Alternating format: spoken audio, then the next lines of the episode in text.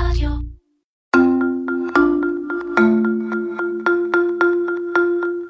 קודם כל, בריאות. רפואה, חדשנות ומה שביניהם, עם אפרת אנזל. ובשיתוף אסטרזניקה.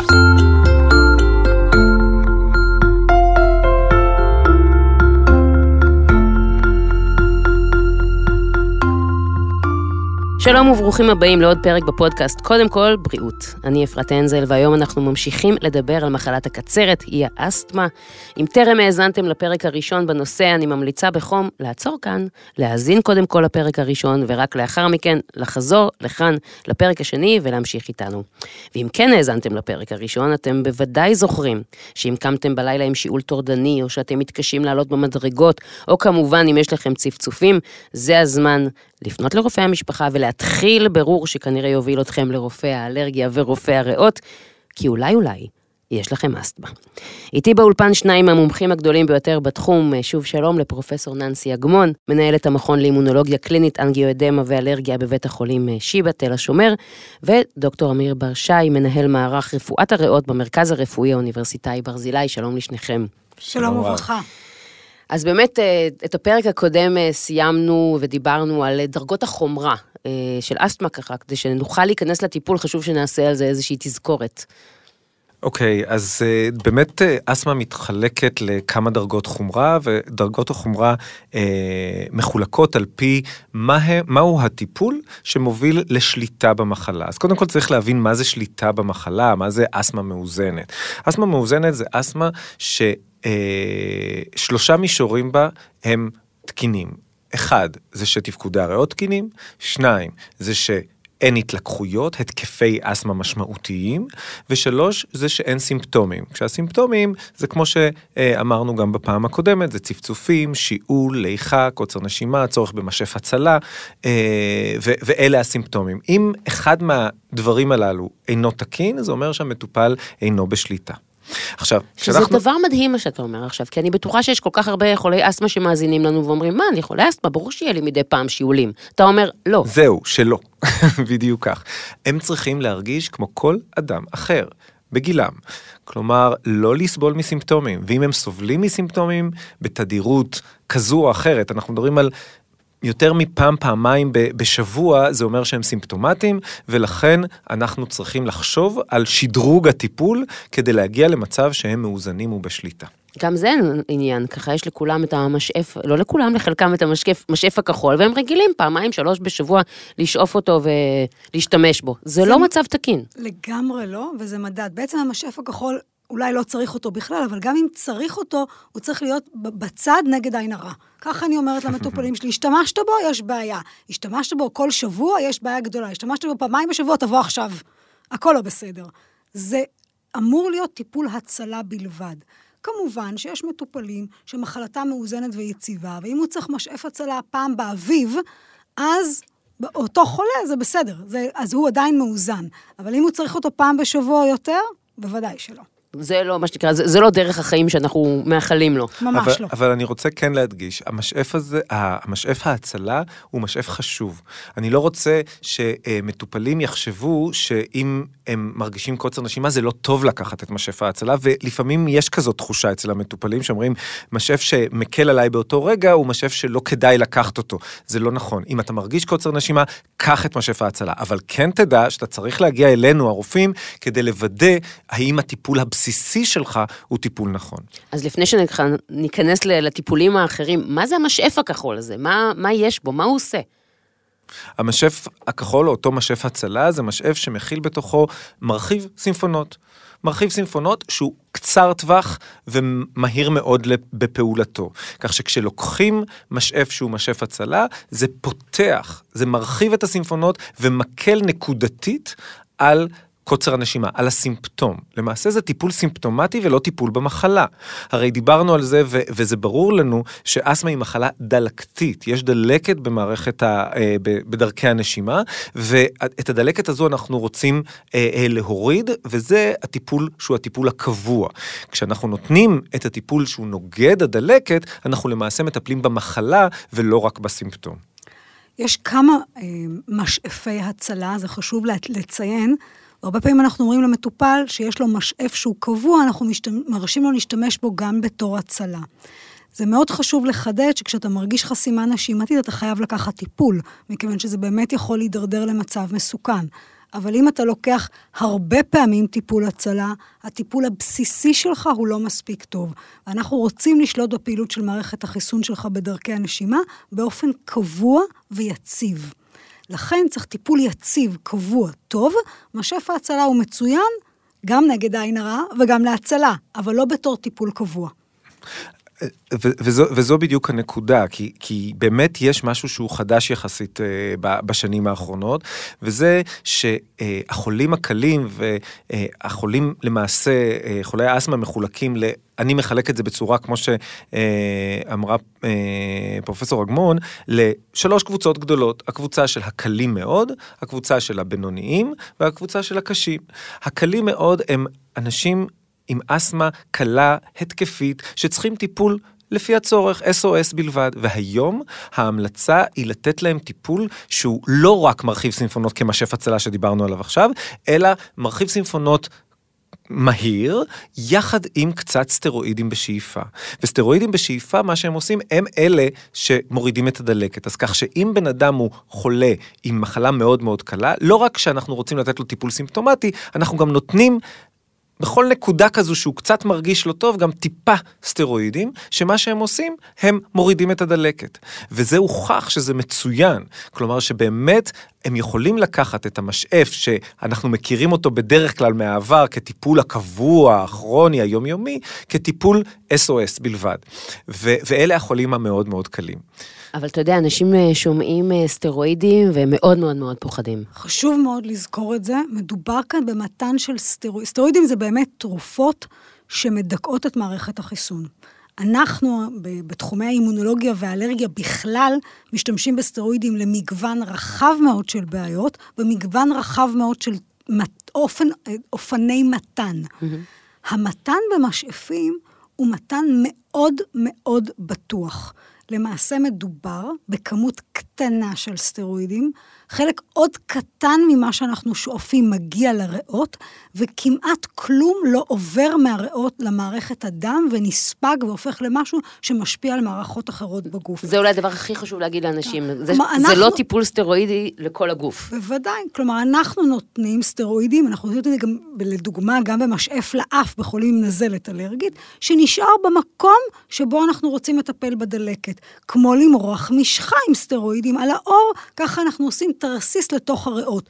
למרות שיש שם סטרואידים, זה אותם סטרואידים גם במשחה לעור, גם בתרסיס לאף, גם בתרסיס לריאות, הם ממוקדי אזור ולא משפיעים על כל המערכות בגוף, ברוב המכריע של המקרים. יש מקרים חריגים שזה כן עושה בעיה, אבל ברוב המכריע, ברוב המטופלים, ברוב המאזינים שלנו כרגע, זה מתן מאוד מאוד בטוח, וללא ספק, הטיפול המאוד מאוד נכון לאותה מחלה דלקתית של דרכי האוויר. אז כל החשש שזה תמיד הורים משתפים, שזה ישפיע על הגדילה של הילד או על ההתפתחות שלו, החשש הזה לא מוצדק בעצם. הוא לא מוצדק. הוא לא מוצדק, אבל הוא לא לגמרי לא נכון. אני מאוד אה, חושבת שנכון להביא את כל הנתונים כפי שהם, גם כדי שאנשים יבינו, יפנימו וירגעו. אז כן, אם יש ילדים עם אסתמה מאוד קשה, שנדרשים למינונים מאוד גבוהים של סטרואידים, מה שאנחנו מקווים שבעתיד כבר לא יהיה צורך, גם בשאיפה, יכול להיות טיפה עיכוב בגדילה. הם עושים מה שאנחנו קוראים קטשאפ ברגע שהרמות האלה מתאזנות, וזה לא משפיע באופן משמעותי על הגדילה שלהם, על ההתפתחות שלהם, על ההתפתחות המינית שלהם לאורך שנים. אז גם בילדים זה בהחלט טיפול בטוח, ועוד יותר חשוב להגיד שאסתמה לא מאוזנת בילדים, הנזק שלה הוא ללא ספק לאין ארוך, גם במבוגרים, גבוה יותר מכל נזק שכל משאף יכול לעשות.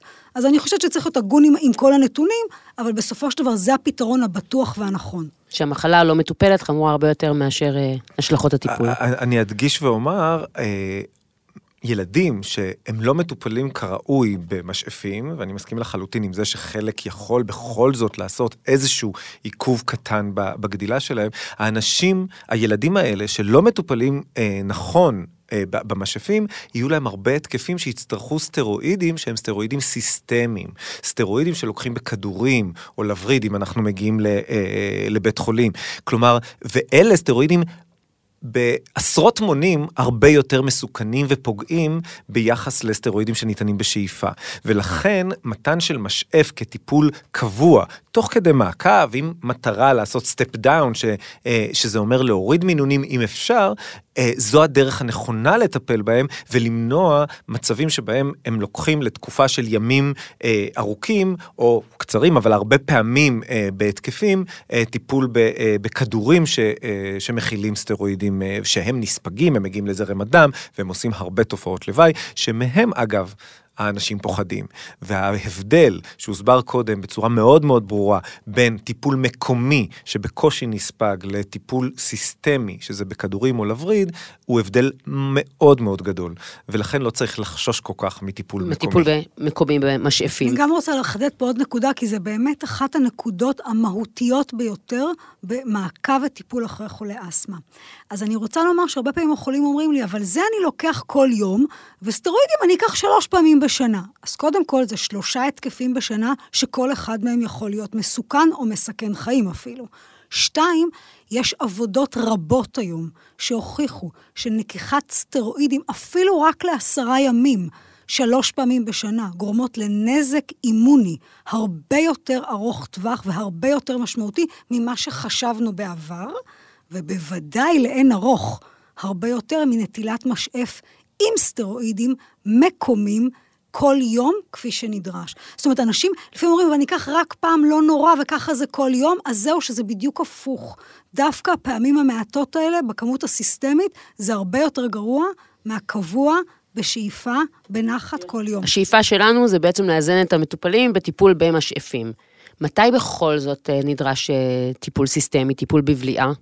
אוקיי, אז, אז ראשית, באמת בזמן התקף. בזמן התקף חריף, אה, שכמובן, כמו שאמרנו, הוא יכול להיות גם מסכן חיים, שבו הטיפול במשאף או בטיפול במשאף הצלה אינו מספיק. אה, הרבה פעמים זה על רקע איזושהי מחלה ויראלית, על רקע חשיפה לאלרגן משמעותית, על רקע... אה, חילופי עונות, ימי אובך, ברגע שיש התקף משמעותי, אז אנחנו הרבה פעמים נותנים טיפול שהוא טיפול בסטרואידים סיסטמיים. אנחנו משתדלים לעשות את הטיפול הזה בצורה הקצרה ביותר, כדי להפחית את תופעות הלוואי, ואז באמת נותנים טיפול בכדורים. עכשיו, ישנם אנשים עם אסתמה קשה, שלפעמים, קודם כל, ראשית, יכול להיות שיש להם הרבה מאוד התקפים, פעמיים, שלוש, ארבע, חמש פעמים בשנה שהם צריכים סטרואידים כדי אה, לצאת מההתקף, ויש אנשים שכל פעם שאנחנו רוצים לרדת במינון של הסטרואידים, או שאנחנו מפסיקים את הסטרואידים הסיסטמיים בכדורים, הם מתלקחים שוב. כלומר, הם צריכים מנת החזקה קבועה, כלומר, הם על טיפול סטרואידי סיסטמי קבוע, שזה מחלה באמת קשה. ו- ואלה האנשים שאנחנו יכולים גם להציע להם טיפולים נוספים, אחרים, שיש לנו היום בארסנל הרבה, וזה מאוד מאוד משמח. בואו נדבר על הטיפולים האלה.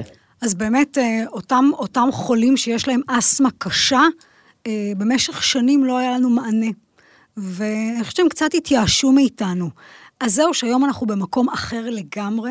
אנחנו בעידן שאנחנו קוראים לו העידן הביולוגי. העידן הביולוגי זה עידן שבו פותחו תרופות שהן תרופות מוכוונות מטרה. טוב, לא צריך להרוס את כל מערכת החיסון עם סטרואידים סיסטמיים, אנחנו יכולים לתת את הטיפול המכוון לאותו חלבון או אותו חומר בגוף שמעורר את הדלקת אצל אותו אדם, והנה נכנס ארסנל שלם של טיפולים ובדיקות. אנחנו בודקים כמה הוא אלרגי, אנחנו בודקים בבדיקות אדם מה סוג הדלקת שיש לו. יש לנו דלקות מסוג כזה ומסוג אחר, למשל יש דלקת שאנחנו קוראים לה אאוזינופילית, על שם אותם תאים מרושעים שקוראים להם אאוזינופילים. ואל... שהם זאת... סוג של תאי דם לבנים בגוף, שהם ת... מלכי האסתמה. בדיוק. ויש תאים אחרים, למשל נויטרופילים, שהם עושים דלקת מסוג אחר, והיום יש לנו טיפולים מוכווני מטרה, שיכולים לדכא או להפחית את התהליכים האימונולוגיים הלא תקינים האלה ולתקן את האסתמה. כך שהיום כשמגיע לנו אדם שיש לו אסתמה קשה, או גברת עם אסתמה קשה, ואנחנו מאפיינים את הגורם לתהליך הדלקתי, אנחנו יכולים לכוון תותחים מיועדי מטרה ולנטרל את המחלה הזאת אצלם. וזה בהחלט שינוי מאוד מאוד משמעותי בעשור האחרון, ובוודאי בשלוש השנים האחרונות, עם ארסנל של מספר לא מבוטל של טיפולים ביולוגיים, שאנחנו יכולים לבחור או להתאים לכל מטופל. ואז בעצם בגלל שזה מכוון לחלבון מסוים, אז תופעות הלוואי הן פחותות כי זה משפיע על פחות מערכות בגוף. ממש. טיפולים נפלאים עם תופעות לוואי באמת מינימליות, עם סבילות מצוינת למטופלים. באמת, משהו שהוא קסם, ואנשים שהיו תלויי סטרואידים ולא נושמים, מקבלים זריקה, נושמים לרווחה ומתחילים לחיות. מה, זה ממש יכול להגיע למצב שלא צריך סטרואידים תחת טיפול ביולוגי? לגמרי, לגמרי. לגמרי, לגמרי. זה, זה בדיוק המטרה. המטרה שלנו אצל האנשים, שיש להם הרבה התלקחויות שצריכים, שמצריכות טיפול בסטרואידים, או לחילופין אנשים שהם היו תלויים בסטרואידים, להגיע למצב שהם כבר לא צריכים סטרואידים. וההצלחות של הטיפולים הביולוגיים היום, הן באמת באמת מדהימות, ו, ומטופלים באמת מתארים את זה כש... כ-life changing, ממש כ- כמשהו שמשנה את החיים שלהם. מאנשים שהם היו נכים לחלוטין, עם קושי נשימתי, עם אובדן ימי עבודה, עם השמנה וסוכרת ויתר לחץ דם, שזה תופעות לוואי ידועות כתוצאה מטיפול ממושך בסטרואידים. אה, הופכים להיות אנשים מן השורה, כלומר שבאמת יכולים לבצע פעילות גופנית, שאין להם התלקחויות, הם כבר שכחו איך נראה המיון, כשהם מגיע, היו מגיעים למיון 3, 4, 5, 6 פעמים בשנה, אה, כדי לקבל סטרואידים לווריד ולהיות מאושפזים, או אוטוטו להגיע להיות מונשמים. ו- ו- זה פשוט שינה חיים, וזה כל כך כיף לנו כרופאים, כמטפלים, שיש לנו את היכולת הזו לעשות גם, את השינוי. גם זה מסר חשוב, שאם אה, מישהו מאזין לנו והוא מטופל באסתמה ואין לו התקפים, אבל הוא כבר הרבה זמן על סטרואידים, יכול להיות שכדאי לחזור לרופא ולגלות שיש תרופות חדשות שישנו את חייו. חד, חד משמעית. משמעית. או, אני שמחה שאתם תמימי דעים. אני רוצה לספר לך ככה חוויה קטנה מהבוקר. הבוקר לפני שבאתי לכאן, עוד הייתי בתל השומר כדי לסגור כמה חולים, הייתה לנו באמת מרפאת אסתמה של הבוקר, של יום חמישי בבוקר. ובמרפאה הזאת הגיעה גברת, היא היום בת 54, והיא הייתה עשר שנים מרותקת סטרואידים, מרותקת פעילות גופנית, ואז התחלנו בטיפול ביולוגי. הטיפול ביולוגי, היא מקבלת אותו כבר שלוש שנים. את יודעת מה היא באה לבקש ממני? Mm. היא אמרה, תגידי, אולי אפשר להפסיק? אני בריאה. היא שלוש שנים לא הייתה במיון אף פעם, היא לא לוקחת שום תרופה חוץ ממשאף, ועכשיו היא באה לשאול, לא הפסקנו את הטיפול כן. הביולוגי, אבל לצורך העניין זאת הייתה החוויה שלה. שלום, אני בריאה. מדהים. מדהים. לגמרי. כן, זה שאיפתם של החולים הכרוניים, שיום אחד יבואו ויגידו להם, אתם בריאים. אבל לא, פשוט צריך- להמשיך את הטיפול. נכון. אז לטיפול הביולוגי אין, אין תופעות לוואי, או שיש משהו? אין טיפול בלי תופעות לוואי. אין דבר כזה. מי שאומר את זה לא בודק מספיק טוב. אבל, מה זה תופעות לוואי? נניח שיש טיפול ביולוגי שמשפר את האסתמה מהקצה לקצה ועושה טיפה כאב במקום שמזריקים, ואולי קצת כאבי ראש. אז לוקחים אקמול ומתקדמים הלאה. האם יש טיפול שעושה קצת דלקת בעיניים? אז לוקחים טיפות עיניים ומתקדמים הלאה, ובדרך כלל אנחנו מסוגלים להתקדם מעבר לתופעת הלוואי הזאת ולהתגבר עליה. עכשיו, הטיפולים הביולוגיים בחלקם הם חדשים. אז אנחנו לא יכולים להגיד מה. מה ילד יום בעוד 20 שנה. אבל אנחנו כן יודעים מה ילד יום בעוד חמש שנים אם ימשיכו לקחת סטרואידים. אז פה אין שאלה, בטל בשישים הסיכונים מול הסיכונים הידועים מהסטרואידים.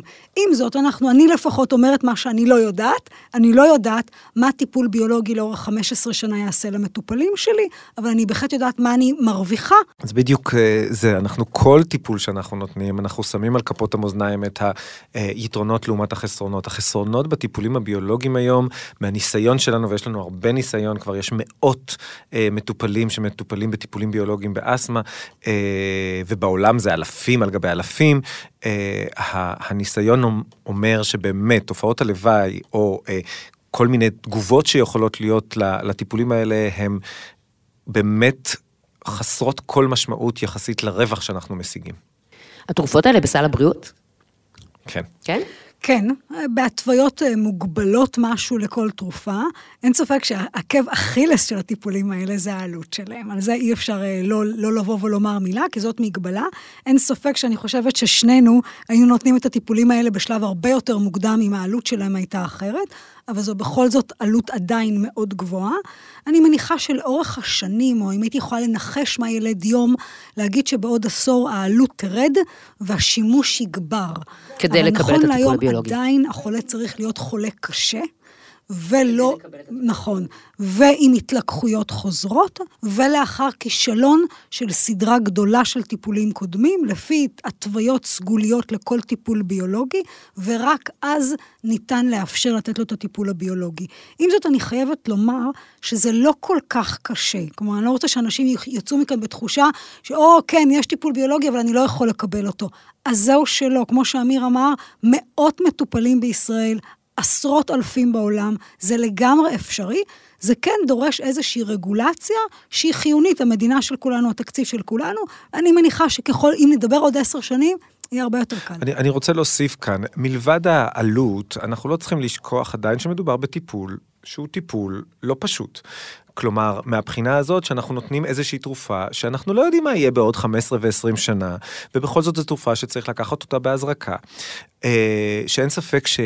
היתרונות הם, הם, הם עצומים, אבל אנחנו כן צריכים להבין, ואם זה מסר ש, שיועבר, זה שהרבה אנשים צריכים, אנחנו צריכים לוודא שהם באמת נוטלים את הטיפול הקבוע שלהם, ובגל, ותחת הטיפול הם לא מאוזנים ולא בשליטה.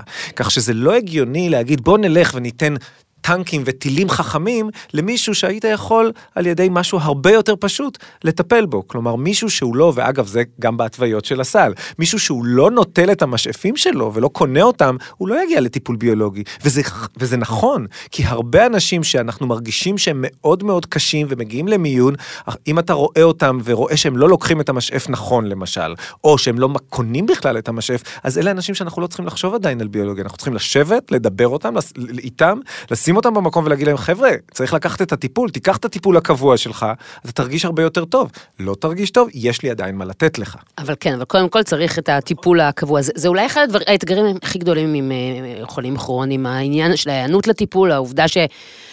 אתה צריך להמשיך לקחת את זה תמיד. אני רוצה לחדד ולומר, כמו שאמרנו, אסתמה היא מחלה כרונית. וגם החולים שכבר כן מקבלים את הטיפול הביולוגי, והוא אפילו עושה אצלהם ניסים ונפלאות, אז המטרה היא להעלים את הסטרואידים הסיסטמיים, אבל בהחלט לא להפסיק את המשאפים. זה לא בא במקום. אז צריך להבין גם את זה. אנשים אומרים, אני אקבל זריקה והכל ייעלם. לא יקירי, אתה תקבל טיפול וזריקה, ואז הכל ייעלם. פשוט זה כל כך מקרה נפוץ, זה כמו עם אה, יתר לחץ דם. אני מכירה מישהו מאוד מקרוב, לא נקרא לו בשמות, שאומר לי כאילו, לא, אבל אני כבר נרפאתי מ... אין לי יתר. אין לי יתר. אין לי לחץ דם, אני מפסיק את התרופות. אין כוחות. אה, בוא נדבר שנייה, באמת, חולים כרוניים. בסוף יש כאן מחלה שצריך לנהל. מי אמור לנהל את הדבר הזה? החולה עצמו? רופא המשפחה, רופא הריאות, מי, מי צריך להיות on top הבן אדם הזה ומה קורה איתו? אני חושב שזה כולם. זה, זה לא משהו שאפשר להגיד אחד. אני גם לא אוהב את זה שמטופל אומר מי אחראי על זה, כאילו שהרופא אחראי, לא, זה לא נכון. קודם כל, המטופל אחראי על עצמו. צריך לקחת אחריות. אה, ובהחלט, בגלל הזמינות, מי שמנהל ב, ביומיום, מעבר למטופל עצמו, זה גם רופא המשפחה. זה רופא המשפחה בעיקר, כלומר, צריך להיות באיזשהו מעקב. אני חושב שהחולים הקשים, אלה שמקבלים טיפולים ביולוגיים, הם בהגדרה חולים למומחים. אוקיי? הם צריכים את המשך המעקב, גם בתפקודי הריאות, גם לראות אם יש או לא, אין התלקחויות, גם לראות תופעות לוואי של הטיפול הביולוגי, אם הוא בכלל אפקטיבי, ואם אנחנו יכולים, לה, צריכים להחליף בין טיפול אחד לטיפול אחר. כלומר, בהחלט צריך את הקבוצה הזו, שהיא יחסית קטנה באסתמה, אה, אה, להמשיך לעשות את המעקב במרפאות המומחים. אבל רוב רוב המטופלים באסתמה, הניהול הכללי שלהם הוא על ידי עצמם ועל ידי הרופא משפחה שלהם. אני רוצה, אני לא יכולתי להסכים יותר בדיוק לחלוקה הזאת, גם לקל וקשה, אבל אני רוצה להגיד משהו על העצמת המטופל. אני חושבת שזה נורא חשוב. זו מחלה כרונית, וכמו בהרבה מחלות כרונית, המטופלים צריכים לדעת להתנהל, להבין את הנתונים. פה אולי באמת התפקיד של הרופאים המומחים בהסבר. את זה אנחנו לא תמיד יכולים לדרוש מרופאי המשפחה, להסביר את כל הקונסטלציה של המדרגות ועלייה ו step up ו step down, ומתי לבוא להיבדק אצל המומחה ומתי לפנות לרופא המשפחה. אבל מטופל שיודע את הדברים האלה, הוא מועצם, הוא ינהל את המחלה שלו טוב, והוא ידע גם להתריע שמשהו לא בסדר. ובזה אנחנו מרוויחים רווח עצום לו, לא, וגם לנו כמטפלים שלו. אני אחזק את הנקודה הזו, הנקודה הזו של הסטרואידים בשאיפה, ש, שהמון אנשים חושבים שזה נורא נורא מסוכן ורק לא לקחת סטרואידים, השיחה הזו של הרופא המומחה שמסבירה את הקטע של הטיפול המקומי, את ההיעדר ספיגה, את החוסר נזק שיכול להיות, ואת העובדה, וזה אני מדגיש, ואני גם מדגיש את זה בהרצאות שלי ל, ל, ל, לרופא משפחה, שכשאתה אומר שיכול מאוד להיות שעכשיו אתה תיקח חצי שנה, תקופה מסוימת את המשאף, אבל אנחנו ננסה לרדת, זה משפר compliance, זה משפר היענות בצורה מדהימה. המטופלים באמת לוקחים, כי אומרים, רגע, רגע, יכול להיות שאני עוד ארד. כי זה נכון במקרה הזה, בניגוד ליתר לחץ דם שסיפרת קודם, אה, שיש אנשים שאתה יכול לתת להם טיפול של שנה, שנתיים, שלוש, החולים היותר קלים בינוניים, אה, ואחרי זה לרדת במינונים, לרדת במינונים, ואז הם הופכים להיות קלים, ואז הם צריכים רק טיפול לפי הצורך. וזה השאיפה של כולנו כמובן. תגידו, מה צופן לנו העתיד? האם יש סיכוי שיום אחד ימצאו גן, או יבודדו לחלוטין את המנגנון של המחלה ויהיה כזה טיפול? טאדם, זבנג וגמרנו, אין אסתמה. זבנג וגמרנו לא, אבל אני אדם אופטימי. אני חושבת שאנחנו כן, אנחנו נבין עם השנים יותר טוב את המנגנון שבה היא מתפתחת ואת את, את המורכבות הגנטית, ונוכל אולי לנטרל או למנוע רפואה פרוונטיבית שמונעת התפתחות של מחלה, היא משהו שקיים גם היום וגם באסתמה. אני אתן דוגמה קטנה, אבל היא באמת קטנה. אנחנו יודעים שילדים אלרגיים יפתחו אסתמה, וכמו שאמרנו קודם, האסתמה הזאת היא בחלק לא מבוטל מהמקרים תתמיד או תשנה בבגרות. אנחנו יודעים היום שהפחתת האלרגיה בגילאים הצעירים, זה לא עובד אם כבר האסתמה התפתחה, אבל עוד לפטרם התפתחה האסתמה, היא יכולה למנוע את תופעתה. אז רפואה מניעתית היא בהחלט תהיה. האם היא תהיה ב-level הגנטי או ב-level ההתערבותי, זה עוד ימים יגידו. אני גם רוצה להיות אופטימי ולומר שאנחנו נקווה שיהיה משהו, אבל, אבל בסופו, של, בסופו של יום אה, מדובר במחלה מאוד שכיחה ומאוד הטרוגנית. כלומר, יש המון המון תהליכים שקורים באסתמה. בגלל שמדובר על... המון אה, אה, מטופלים, אז חלק מהמטופלים יש להם יותר את, כמו שדיברנו על האאוזינופילים, וחלק זה אלרגי, וחלק יש להם כל מיני מחלות נלוות, כמו הפוליפים באף ואסתמה של האור. כלומר, אלה כל מיני תת קבוצות בתוך השק הגדול הזה שנקרא אסתמה, שלבודד את הגן האחד יהיה לי קשה להאמין, אבל בהחלט, אני חושב ש... אה, אה, רפואה מניעתית, כלומר אם אנחנו נצליח להימנע מהתפתחות של המחלה, אה, זה... זה, זה, זה החזון. זה החזון, בדיוק. אבל בכל זאת אנחנו אופטימיים, ועם זה אנחנו מסיימים, ש... יש שם המון מקום לאופטימיות באסתמה, אם מטופלים כמו שצריך, והכי חשוב, מאובחנים ומטופלים כמו שצריך, אז אפשר לחיות חיים רגילים. עם נשימה עמוקה. בהחלט, בהחלט, אני חושב שאם זה, זה המסר העיקרי, שיש לנו היום המון המון אפשרויות טיפוליות, ואנשים עם אסתמה אה, צריכים לדעת ש... יש אפשרויות טיפוליות טובות, וגם uh, להיות מודעים לכך שצריכים להגיע להבחנה, כי הרבה אנשים סובלים משיעול, אומרים זה בגלל זה, זה בגלל זה, זה פה ושם, uh, סובלים מקוצר נשימה, זה בגלל שאין לי כושר, תדעו יכול להיות שיש לכם אסתמה, כדאי לבוא ולהיבדק. תודה רבה לשניכם, אה, אני חושבת שלמדנו כאן המון, ויצאנו מחויכים ושמחים. אמ, אז עד כאן הפודקאסט הכפול שלנו על אסתמה. חשוב להגיד למאזינים, אל תתעלמו מהתסמינים, תקפידו על הטיפול אם כבר אובחנתם, ואיך אמרת? קחו נשימה עמוקה, לגמרי. הכל בסדר. אה, תודה רבה לך, פרופ' ננסי אגמון לוין, מנהלת המכון לאימונולוגיה קלינית, אנגיואדמה ואלרגיה בבית החולים שיבא, ותודה גם לך, דוקטור אמיר בר שי, מנהל מערך רפואת הריאות במרכז הרפואי האוניברסיטאי ברזילי, ואני הייתי אפרת אנזל, ואתם כולכם אה, שרק תהיו לי בריאים. תודה רבה. מוגש כשירות לציבור בחסות חברת אסטרזניקה. הוקלט באולפני אדיו בשיתוף ספוטיפיי ישראל.